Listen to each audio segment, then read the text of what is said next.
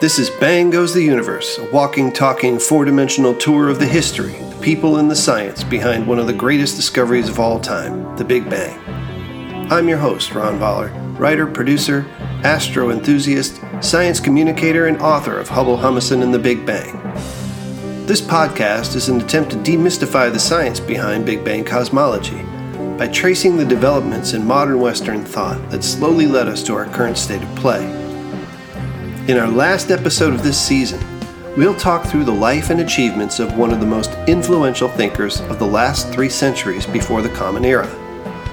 A man who is widely regarded as being the founder of geography, but whose insights in that field of study led to one of the most incredible breakthroughs in the early days of astronomy.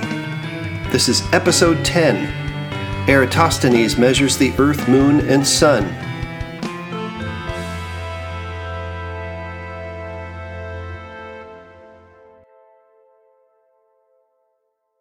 Hello again, and welcome to Bang Goes the Universe.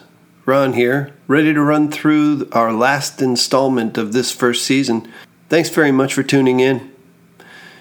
In our last episode, we saw how Aristarchus of Samos took clues from the likes of Anaxagoras and Philolaus and a lot of geometry to make some clever insights as to the order of the solar system, which at the time was thought to be the entire system. This episode features a guy who was a young contemporary of Aristarchus, who ended up living in the same city, Alexandria, and one who stumbled onto a way to measure the earth, moon, and sun quite by chance. Eratosthenes was born in 276 BCE in the ancient town of Cyrene, part of the Ptolemaic kingdom in what is now Libya. It was customary at the time for Greek children to attend gymnasium, a kind of prep school, where they received a rounded education in both physical and social skills, as well as reading, writing, and arithmetic, arts, and humanities. Later, he traveled to Athens, where his lust for knowledge and wisdom led him to study Stoic, Cynic, and Platonic doctrine, among others. He had a keen interest in Plato and apparently wrote his first scholarly work on the mathematical foundations of Platonism. He studied at the academy in Athens under Arcesilaus and his brand of academic skepticism that encouraged his students to challenge theories and conclusions of previous scholars, to see their truths for themselves, rather than merely accepting their work as gospel.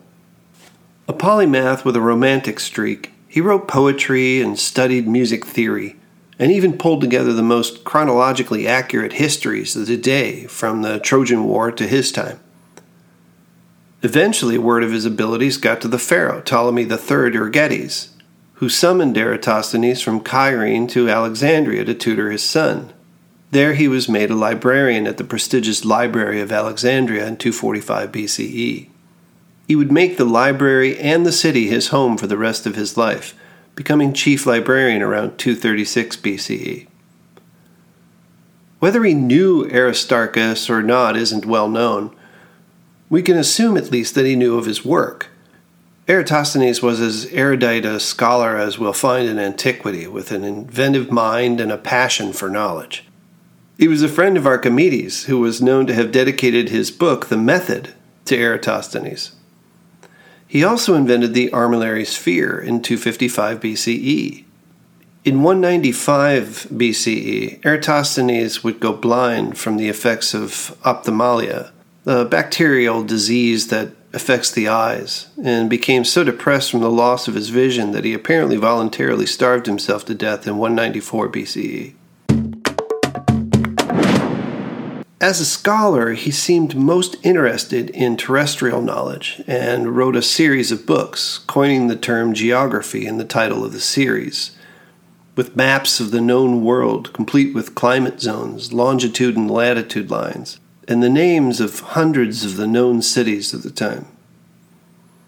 His insights in this field followed on a remarkable discovery he made during his early years in Alexandria. Around 245 BCE, while working at the library, he read a story about a water well in Syene, the town of Aswan in modern day Egypt. Every year at noon of the summer solstice, the sun's light would illuminate the water in the bottom of the well while casting no shadow on the walls. Eratosthenes realized that this must mean that the sun was directly over the town of Syene at that very moment. So, he wondered if at that same moment, standing in Alexandria, his body would cast a shadow. If not, then the earth must be flat. But if it did, then the earth was curved. So the following year, he stuck a pole in the ground and waited till the sun reached its highest point in the sky on June 20th in the year 244 BCE. Sure enough, the pole cast a shadow. The earth must be round. Flat earthers, go fly a kite around the world.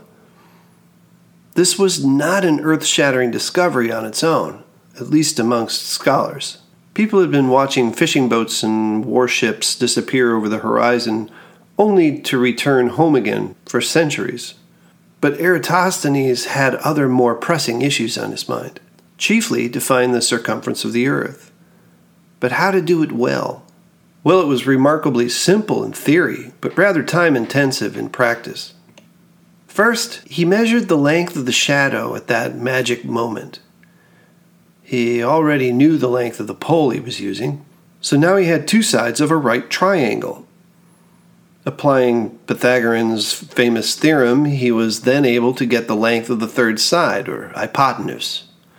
I just like to say hypotenuse. Hypotenuse and he could also get the angle made by the sun's beam at the top of the pole, which was 7.2 degrees. The sun at the moment of the summer solstice was hitting Alexandria at a 7.2 degree angle. Now, assuming the Earth was roughly round, and knowing the circumference of a circle was 360 degrees, he had about 150th of the circumference of the Earth. All he had to do now was figure out the distance from Alexandria to Syene. Trouble was, it was pretty far. Like about 500 miles. Yeah, far. Trust me. I ride my bicycle about 600 miles every year for charity, and it takes me about eight days to complete the journey. It's a far piece to walk, especially when you also had to keep track of how far you had gone. Fortunately for Eratosthenes, there were people he could employ to do just that, and friends in high places who could afford to pay them to make the trip. These professional surveyors were known as bematists, and they were trained to pace off extremely long distances with pretty high precision. These guys came back with a distance measurement of 5,000 stadia between Alexandria and Syene. That's about 800 kilometers or 500 miles. That was all he needed to know. Multiplying that distance by 50 gives a circumference of 40,000 kilometers or 24,850 miles. Accurate to within a few percent. In other words, Eratosthenes' measurement was spot on. A guy with a stick and a little ingenuity had uncovered the enormity of the planet he and his constituents were living on. Based on his measurements, Eratosthenes could now tell that the world was much larger than the little slice of it everyone in the region was fighting over. Perhaps this was one argument he would have made against the likes of Aristotle, who liked to think the world was divided between Greeks and barbarians. Eratosthenes wanted none of that kind of antagonism. He had unlocked one of Mother Earth's hidden secrets, and now he was going to uncover more. Knowing Aristarchus' measurement of the shadow of the Earth across the moon during a lunar eclipse, he knew the moon's diameter was roughly a quarter of the Earth's. So all he had to do was find the diameter of the Earth by dividing the circumference by pi, or 3.14. Remember pi from our previous episodes? The bane of the Pythagoreans coming to Eratosthenes' aid. Anyhow, that equation leaves a diameter of the Earth of about 12,700 kilometers, or 7,900 miles. Then Eratosthenes simply divided that number by 4, and presto, he had a diameter of the Moon of 3,200 kilometers, or 2,000 miles. Pretty cool, eh? Due to the difficulty in getting the correct angle between the Sun and Moon from the Earth, Eratosthenes' diameter of the Sun was only about 25% of its actual size. And although later reports expressed accurate measurements of the distance to the Sun, it's hard to believe he could have had proper distances for either the Sun or Moon, given the fact he didn't have the proper figures for, the, for either. Eratosthenes went on to calculate the tilt of the Earth on its axis with remarkable accuracy by observing the rotation of the stars and imagining a line through the Earth's center from north to south pole. He also cataloged some 675 stars in a very early example of stellar cataloging. He devised a 365 day calendar and correctly predicted that every fourth year would have 366 days.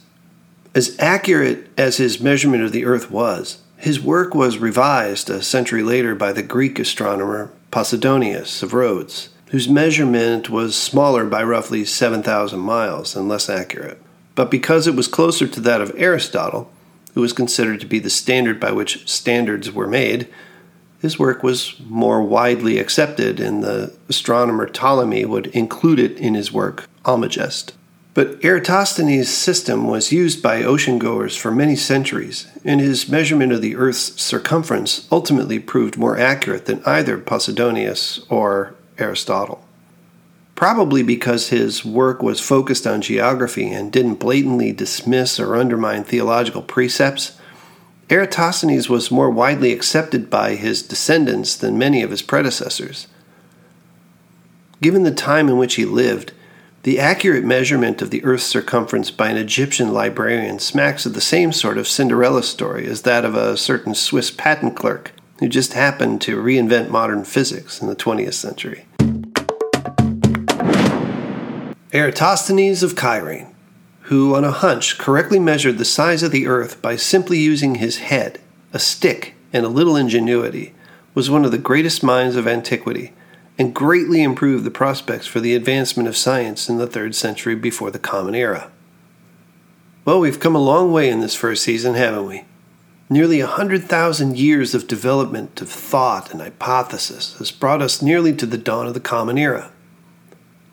I think it's been fascinating to discover some of the parallels between human thought, despair, and convention with the advent of philosophy and science as a whole. I hope next season to be able to connect and reconnect to this past as we move forward into the modern era and discuss some of the discoveries that drove the expansion of astronomy as a matter of scientific study. We'll be back soon with season two. In the meantime, check out the Bang Goes the Universe blog on my website at ronvoller.com for details, illustrations, and other features from this first season. And remember to check into my YouTube channel as well for interviews with some of the members of the modern family of researchers, writers, and astronomers. Don't forget to like or subscribe. Thanks again for joining me. Bye for now.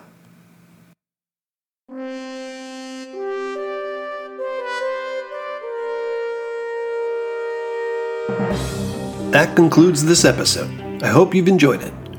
Remember to like or subscribe to the show for updates on future episodes as they're published. We really appreciate the support. If you have questions or comments about or for current or future episodes, please leave them in the comments section or email them to me at contact at ronvoller.com. Bang Goes the Universe is written, produced, and hosted by me, Ron Voller. Thanks to Mark Voller for providing the theme music. We'll see you next time.